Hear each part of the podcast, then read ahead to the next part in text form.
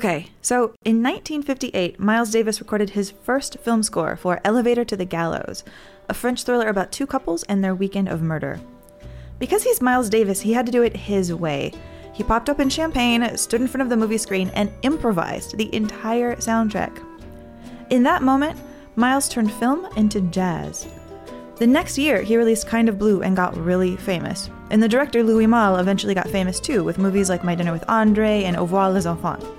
But Davis wouldn't make his own movie debut until 1988 when, mysteriously, he agreed to be in Bill Murray's Christmas comedy Scrooged. No, really, stay alert. Miles Davis has a 17 second cameo playing We Three Kings on his trumpet. Welcome to Skillset. Let me take a minute to introduce myself and the show. I'm Amy Nicholson, the chief film critic of MTV News, and the best part of being a film critic is that when you write about movies, you wind up writing about everything love, war, politics, table tennis, Greek gods, Cuban dictators, uh, dogs who can play basketball. I became a film critic because I'm fascinated with how movies reflect and shape our world. And I'm a huge research nerd, so before I write about a movie, I want to know everything about the subject. Like, can a dog play basketball? And if not, how did the film make the dog look like it could? Skillset is the podcast where you and I can ask those questions. This is the podcast where every guest is an expert, and every week they teach you and me a new way to look at the movies. We're going to talk to three types of experts the people in the credits who deserve more credit for creating the world we see on screen, the stars whose personal obsessions give us a deeper perspective on their work, and the experts in the audience who understand a film in the way the rest of us might not. Like our first guest, jazz trumpeter Ambrose Akinmusire, who weighs in on the new Miles Davis movie. Also ahead, we'll ask the hairstylist of the boss what makes boss hair. And we'll bunker down with actor Sharlto Copley to talk about how Robin Williams affected his career, even though they never met. I want my fucking MTV, yeah? That's all in this week's episode of Skillset.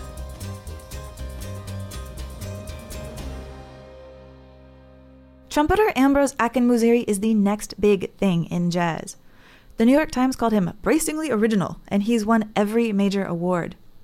You might have heard him already on Kendrick Lamar's To Pimp a Butterfly. He's the trumpet on the last track. And if you want to hear more, check out his albums on the legendary Blue Note Records. I'm obsessed with them. So, who better to ask about the new biopic Miles Ahead, directed by and starring Oscar nominee Don Cheadle? Don Cheadle spent 10 years, 10 years trying to get his Miles Davis movie made. He even learned how to play the trumpet. That's dedication. Let's ask Ambrose if he did a good job. He was perfect. He was he was spot on. So I mean, in, when I think about something like Mo Better Blues with Denzel playing a trumpet player, uh, I would say Don Cheadle was probably way more on point with the trumpet playing. I could tell that he actually plays trumpet. Because yeah, trumpet looks so easy. It's an instrument with three little buttons. Yeah, that's what actually makes it really hard. You know, it's not like a piano or a drum where you put your hand down and that's the sound. Yeah, and in this period, there's a moment where he picks up a horn, and you think maybe he's lost the ability to play, but he got it back. Like, how did he do that? Yeah, lots of practice. Lots of trumpet is vicious, man. It's it's if you don't practice, if you don't practice for one day, it's almost like you're a beginner again. I really, but that's the thing I really love about it. It really weeds out the people who are serious, you know, against the people who, are, who aren't serious for me, I have to practice a minimum of, of three hours. Like that's a bad day. That's a, three. Three. That's a bad day. That's, the, three is like if I'm just trying to maintain or not go backwards. If I'm really trying to work on something, like we're talking five hours at, at, at least. You so know? for the Miles in this film who's been off for maybe five years.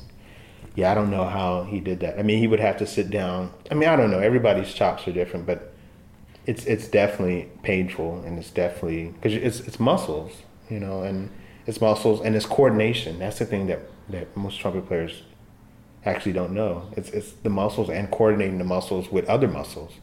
Then it's it's also air and you know your lungs get weaker. You know your lungs are muscle. You know if you don't work them out, it's it's hard to hold a note. You know. So that's so fascinating because you don't see his progress towards his comeback in the film. You see his comeback a little bit, but you don't see him working towards it. But that makes me have respect for what must have happened and what we don't see. exactly. Stage. Yeah, I don't. I don't think. I think it's probably a good decision that you don't. You don't. You don't see you know, the behind the scenes of the comeback because it's very boring, monotonous practice. You're just holding notes, sitting in one place. You know, it's very boring. That'd be one montage. Like, Yeah. picturing that montage now. A lot of cursing, throwing the trumpet around. Yeah, it's, no, it's a hard instrument, really. Now I gotta say this because we have we have two jazz biopics that just came in, in movies. We have Miles Ahead, and we also have um, the Chet Baker one starring Ethan Hawke that also is coming out. You know, it both of those are about these two trumpet players at moments of their life when they were also you know, doing a lot of drugs and living these crazy, really hard lifestyles. But I tried to offer you a donut, and you can't eat sugar before you go play. You know, put me out there. Where you are there. So I guess trumpet playing isn't always heroin. You can be a healthy trumpet player. Yeah, I, I will say that I think my generation has learned from prior generations. Uh, I don't have any drug addict friends that that play this music, and also, yeah, I mean for many reasons. I mean things are just a little bit more demanding, and there's options nowadays, um, and also that's just not the scene anymore. Like it's, you know, I, I, jazz musicians often get a rap for for being druggies and all this other stuff, but everybody was doing drugs back then. It wasn't just jazz musicians. You know, people were strung out back then, and they didn't even know it. They wouldn't even call it strung out. You know, um, but that's just not the case these days, uh, especially not my generation. So yeah, I'm I'm a bit of a health freak because I have to be. You know, because I'm traveling so much, and you know, if I don't, I get really fat, and if I get fat, then I can't play trumpet and all this other stuff. So.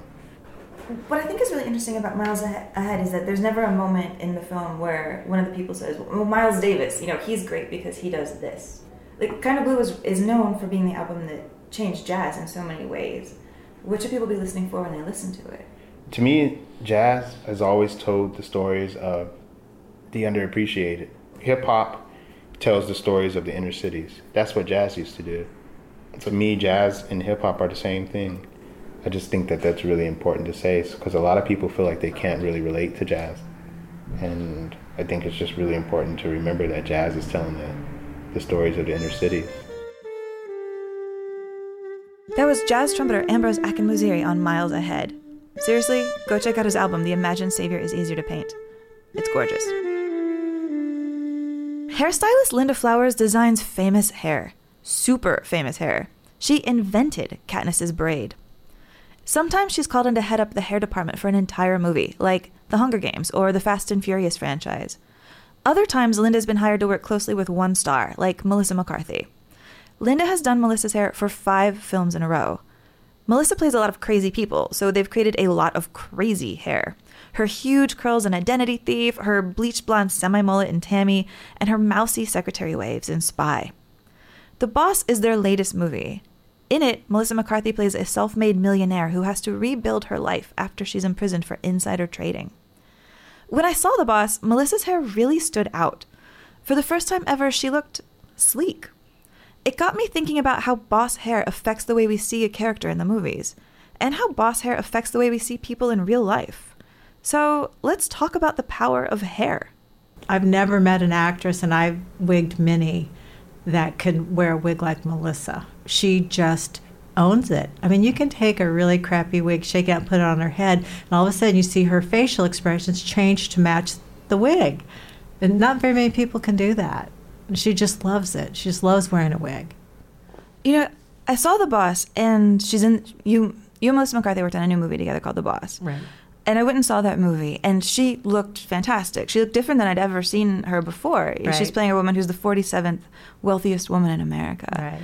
And her hair just popped out to me. So I wanted to ask you, what is boss hair? Well, boss hair is obviously she's tough. It's a very structured hairstyle. The cut was structured. It was very precision. Everything blended. There was no, you know what I mean? It was everything about the haircut and the style was meant to say very controlled, very done, very much uh, um, thought out. There's a moment in the film that I really like where where Darnell comes out and she's giving her big introductory speech and she's at this huge convention. Right. So Darnell come Darnell arrives in this huge convention. She's on a flaming dragon. T Pain is there. There's chaos. There's an audience and it's screaming. And then as the camera pans over the crowd, I caught in in the casting I caught five women with matching red Yes, hairdos. I'm so glad you got that. That was yeah, because it was it was supposed to be her groupies. Well, it, it makes you think how important looks are to people or how they want to just wear that skin, even if that's what a boss looks Mhm. like. They want to be her, so they put her hair on. Right, right. That's her groupies. It was great. I'm glad. I'm so glad you caught that. You know, because Melissa really, we have the same thought that you should have an immediate impression of the character the minute you see them on screen before they even talk or even get into the movie. And so that's why hair is very important to her because makeup and clothing you take off at night and you can switch according to how you feel that day, right? If you in jeans or if you're going out for a party, the out the clothing that you wear are different. But your hair lives with you 24 7. So most people want to have it represent them in some way. And, and that's when wearing a wig is so nice because you may not have the hair of that character. So we can create that and give you that exact, if you want to say stereotype hair, we can give you that.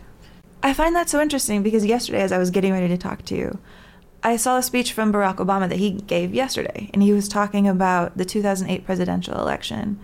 And he said a thing I thought was so interesting. I wanted to read it to you and get your thoughts. He said, talking about Hillary um, in 2008 when they were campaigning against each other, quote, she had to do everything that I had to do, except like Ginger Rogers backwards in heels. She had to wake up earlier than I did because she had to get her hair done. It's true. It's so true. If you're in a certain profession, it, it does give them a quick read on, on you. And, you know, if, you know, she has to be taken very serious. You know, it's just, uh, it's like Michelle Darnell's hair is done. It's coiffed and done. What do you think of Hillary Clinton's current hair? Is that great boss hair?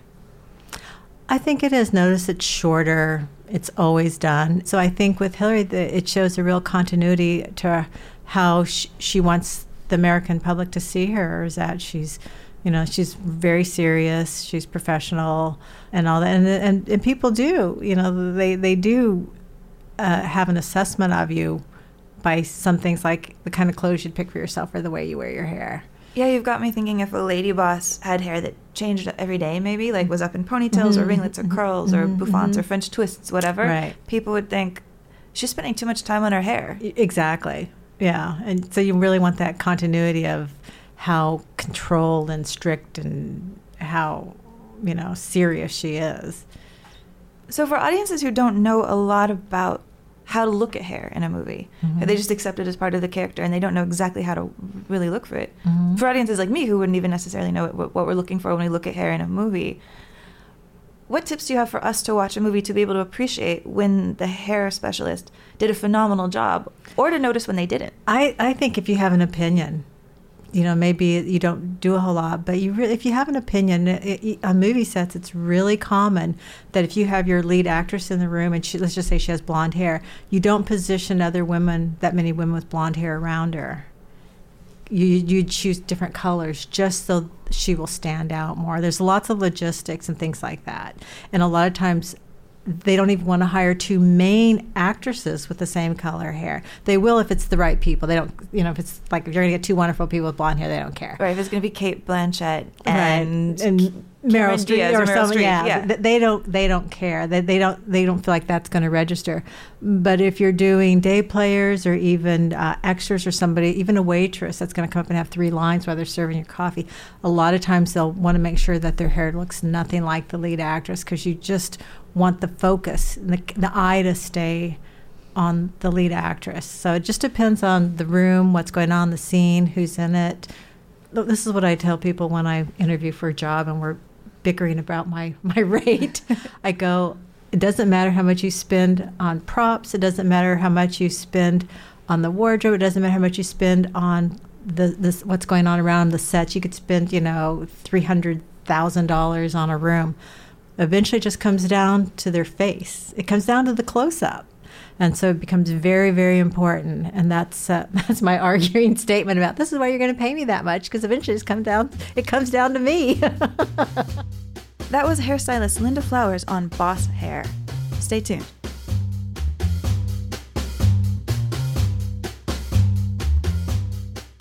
Sharlto Copley became a worldwide star with his very first film, the South African sci fi flick District 9. He's what they call a live wire, a fast talking actor who's used a different accent in every movie he's made Elysium, Maleficent, Chappie, and his newest film, Hardcore Henry, which is one of the strangest and most hectic action films you've ever seen. In Hardcore Henry, Sharlto plays Jimmy, a shapeshifter who changes personalities and voices every time he dies. And he dies a lot. It made me think of Robin Williams, and then I heard that Sharlto's favorite actor was Robin Williams.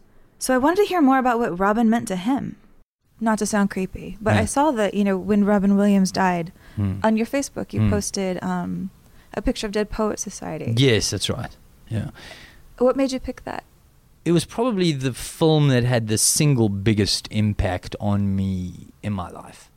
The scene where he's looking at the kids, the pictures of the black and white photos of kids that were in the school before uh, and are now gone. When he does the whole scene that's leading into Carpe Diem, seize the day, boys, make your lives extraordinary. That scene, if I had to choose a scene that impacted my life and that sits with me repeatedly, comes back to me, it would be that scene of uh, the concept of seizing the day and making your life extraordinary and living by that. I've never been more inspired by anything in a in a piece of media in my life. Can you do an impression of Robin Williams? No. no, I can't. Uh, it's interesting, and I think one of the differences is that watching Robin, you know, and watching some of these guys, Robin in particular, in interviews, always interested me because I felt like he was hiding behind his characters to some degree in interviews.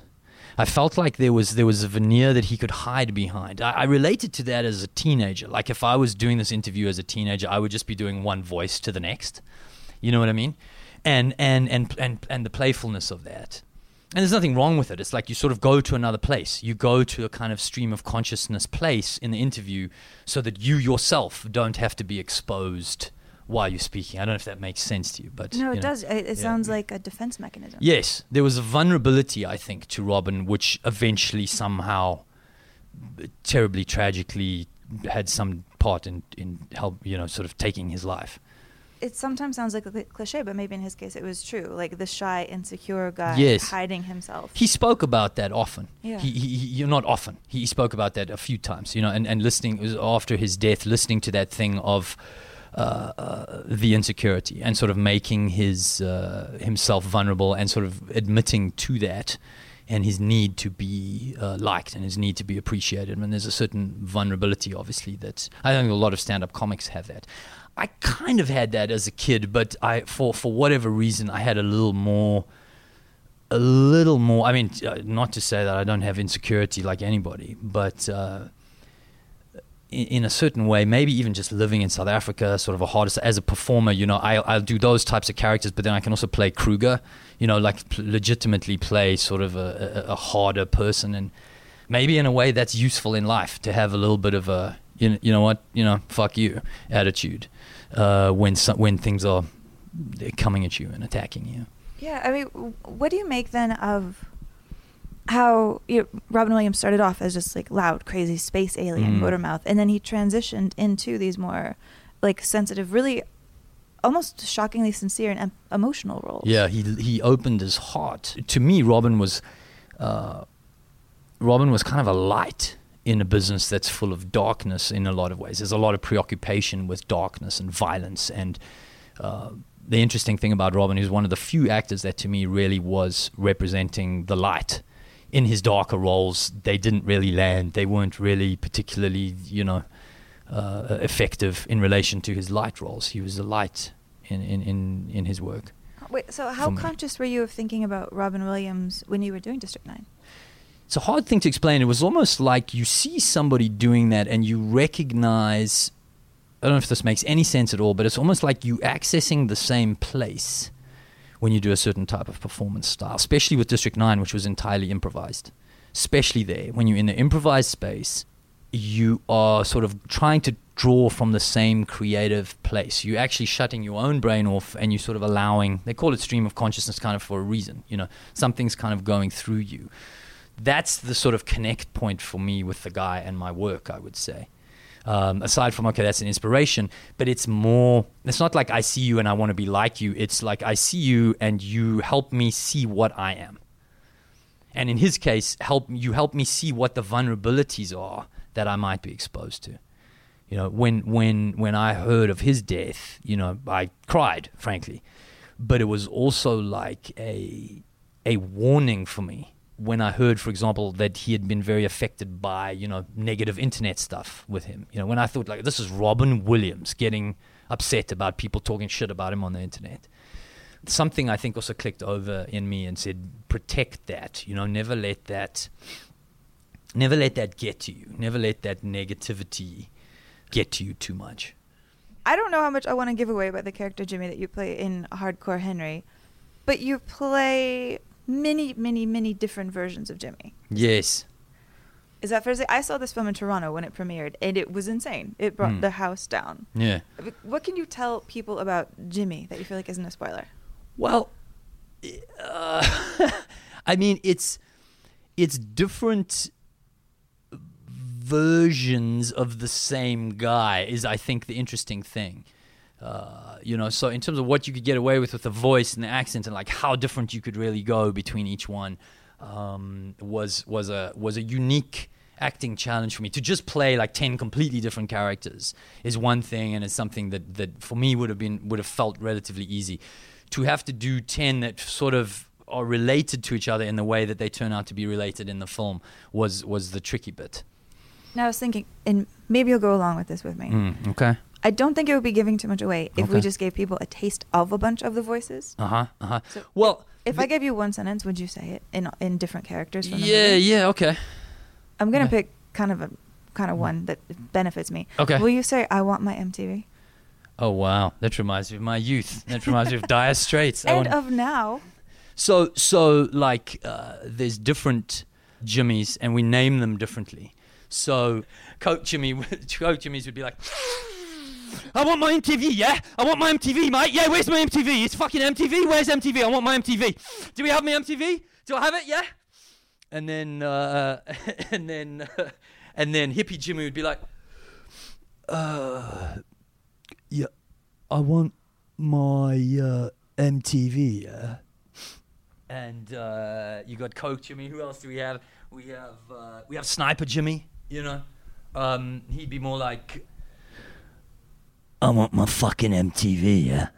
I was thinking actually how kind of funny it is that you did this crazy voice for Elysium. But I think Mm. because a lot of people aren't that familiar with South African voices, they might not Mm. even known it was a crazy voice. yes, They're just like, oh, that's the way people talk. yes. The interesting thing is, I've done what something like nine or ten movies now. I've never done my own voice, which actually coming back to Robin Williams might be some sort of protection for me, if that makes any sense at all. Um, might be my way of like protecting me. You know, when I was saying that Robin Right. does the Yeah. uses the voices in interviews kind of sometimes I think as a as a as a layer of protection. Uh, for me, I haven't used my own accent that I'm speaking to you in now, and it's true. Like some people might not notice necessarily the difference, but they're radically different. You know, for South Africans, uh, the Kruger guy talks like us. You know what I mean? He's totally different, babe, and he's totally like he's a different. It's a totally different accent in South Africa. It's much stronger. It's not at all the way that I would talk, and. Uh, Wikus was a very specific type of accent that is a South African Afrikaans guy that uh, studied. You know, he studied the uh, studied English very well, and he tries on purpose to sort of speak it very nicely. But uh, he's not. It's not his first language. You know what I'm saying? I would have never guessed that it wasn't his first language. no, no. So his first language. So Wikus' first language is Afrikaans. So my specific South African dialect, uh, I've, I've I've never used. And I did a Free Fire, this movie with Ben Wheatley. Now I got to do another South African di- uh, dialect, which was uh, really fun, like a '70s uh, playboy uh, type guy, uh, um, arms dealer. It was a lot of fun. You know, we played around with that. It's true, and I'm thinking about this this idea you keep coming back to about disappearing, and it's Mm. making me think of you being Chappie. You know, Mm. being Mm, a getting robot to where be you a never child, see yeah. Getting to be a child, which also and not having to have your face out there and stuff was cool. Yeah, it was very cool. exactly that, and that also makes me think of Bicentennial Man. Yes, yes, and kind of the the character actor, uh, and the more characters that I've done, and the more movies I've done, I definitely feel that it buffets you around, in terms of it buffets around your sense of who you think you are, because a lot of what you're doing is just exploring what people think they are. You know, as you put on different personalities and different voices. Oh, I do this, I start talking like this, and it gives a whole stereotype on what you think I would be and how I would behave and how I would move. It really does. And and and so I'm dipping into different parts. And for me, uh, what made that particularly, what makes that particularly tricky is playing villains or opening up darker sides to yourself, violence, uh, and a lot of stuff which I've done, or just playing violent intensely, uh, and and and sort of there's a there's a part of me that's accessing that. I personally think that might have a lot to do with having grown up in a violent place, been a very soft person. Somebody else said, you know how can you when when I was talking about the need to protect oneself in the business and somebody said but how can you be as open-hearted and light as Robin and be able to protect yourself it was an interesting question I think part of that answer you know it would be if you could when you're exposing yourself in that way it's like a person who's naked in a room. If the person who's naked in the room is comfortable being naked in the room, everybody else with clothes on is going to feel uncomfortable and look away. If the naked person is uncomfortable, the clothed people will be like, "Oh, what's that? What are they doing?" You know. Um, it's a strange energetic difference, but it's absolutely there. So if you can, by the fact that you are exposing your heart and you are you are opening yourself, if you can find strength in that vulnerability, it can perhaps protect you. Uh, but I think it's easier said than done. You know, I find it sometimes easier to just have like an egoic thing that just clicks in there and goes, yes, I'm not messing around. Like I come from a place that's very violent. I've been shot at. I've had, you know, very violent situations. Um, oh, you've been shot at? Yes. Yeah. Yeah. When was that? Yeah, in South Africa, we had uh, we had a hostage uh, situation um, in in uh, one of our early office buildings. Guys came in and uh, there was a whole shootout uh, in in the office in the in a production office. Actually, they were they were robbing a, a, film production company downstairs. I think they were actually shooting "Cry the Beloved Country." I think at the time, or "Cry Freedom," or uh, I can't remember what the film was, but um, yeah, a couple of situations. I had my my ex girlfriend held up at gunpoint. It's a it's a rough place. you know, I'm sort of one of the fortunate ones. You know, where most of my you know all of my stories don't end in in in deaths. So that's good yeah, now I'm thinking about you making those comedy skits when you were a kid, but mm. you're doing it when apartheid is still living. Yes, yes. And so you sort of, on the one hand, uh, this kind of soft, sensitive artist who's, you know, guy. I mean, my best friend in, in, in high school turned out to be a black gay guy who killed himself you know, and he killed himself after he went and lived with street kids for a certain amount of time in, in South Africa and sort of saw, and he wrote a book called 13 Cents. He was a, he's a well known South African novelist before he died. Um, his name's uh, Sello Duiker, uh, Kabelo Sello Duiker. I knew him as Kabelo Duiker. He changed his name once he realized he was gay. It only happened after school. And uh, very soft hearted guy again. We used to play around doing characters, doing voices and stuff together. I'm just I'm kind of caught up in my head right now of thinking that you grew up maybe not knowing apartheid would end. And that you'd get a chance to do things that you got to do. Well, I, I grew up in a certain way blissfully politically naive in the sense that I went to a private school very much like, you know, something like Out of Dead Poet Society or Hogwarts, you know, the British private school system where you stand up and you say, yes, sir, yes, ma'am. When people c- come into the classroom, you have inter-house competitions, you uh, and you sort of brought up to to believe and and uh, be expected that you are kind of the leaders of the country or the world, frankly. And uh, you know that is that is one of the spirit of those places, and um, I'm very grateful for it. I had a good time at school, but uh, uh, even in apartheid South Africa, those schools permitted any race and any religion. So my in my class growing up, there was you know my amongst my my closest closest friends was like you know Kabelo, um, who I would go to his house in Soweto. Only later in high school, you know, towards the end of high school, that I really realized like when I would go to visit him in Soweto, like that is like I'm not supposed to do that. Like I would go and stay over there, and black people in that area would be like, "This is the first time we've seen a white person stay here," you know, in this on the street. So it was. Then I started to be realize like how crazy it was, you know. But really, for us at school, we just lived in our own bubble. You know, it was like all of us growing up in a similar culture. I think that's the important thing. The culture was was one thing, so it didn't really matter if you were sort of a Hindu at home or you know whatever you were at home at school you were this you were this kind of Anglo influenced uh, uh, culture and, and society. Right, so everybody puts on a certain voice. Yeah, not necessarily just the accent, but although yes, that was true. Like people who would go, if you were a black guy and you went there, your accent would be different. Now you can tell in South Africa, a black or Indian guy that went to that school would speak like I speak if you went to different schools and you went to schools more in your area, then you were still black, you would still talk South African, you would talk like this, and you would say, I'm very sorry to, you know, that this happened, and this is how you would sound. Or the Indian guys, you know, Siraj, my good friend Siraj, and I'm still friends with a lot of my school friends, you know, and they would all be, you know, talking like, uh, this is a terrible, uh, terrible thing because I'm Indian, and I, this is the way that I talk, and I, I don't want to lose my heritage. And, uh, and so only when you grow up and you leave school do you see wow, there's like really sort of big cultural divides here with, with a lot of these groups. You, you re- does that really sink in for you yeah. as an adult? You know. Well, we have to wrap up, but I do want to ask before we go: Is there anything you wish you could have gotten to tell Robin Williams about about what he meant to you? You know, it's a tough one. When District Nine came out, I was very fortunate because it was very well received in Hollywood. I was I was being congratulated by people all over the you know all over town. I got to meet sort of almost anyone that I wanted to meet, and I was at events, and I was at and and ironically enough, I was at the Oscars, and I was at the Governor's Ball, and I saw Robin Williams there, and to this day, I'm not quite sure why I didn't go up to him. By that point. I was very comfortable to. I know the film had made a lot of impact on people, and and uh, you know there was a great opportunity. And I remember him at the governor's ball, and I wanted to go up and speak to him, and something, something stopped me. And I'm, you know, I'm not sure. I'm not sure what it was, but it was almost like when I think about it now, you know, I just would have wanted to say thank you. You, you helped me realize what, sort of what I was, what I wanted to do. Yeah. Thank you so much sure. for joining us. Sure, thank you. That was Sharlto Copley, star of the new movie Hardcore Henry. I am so glad he could join us for this week's episode of Skillset. And I am so glad you could join us too. So tune in again next week for a new batch of experts and hopefully a new, new way to look at the movies.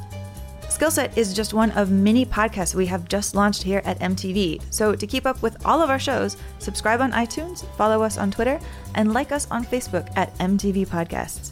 We are brand new, and honestly, we could use some love, so join us. Also, if there is a movie question you want answered, tweet at me. I'm at the Amy Nicholson. Skillset is produced by Mukta Mohan here in Hollywood, California, the West Coast headquarters of MTV News.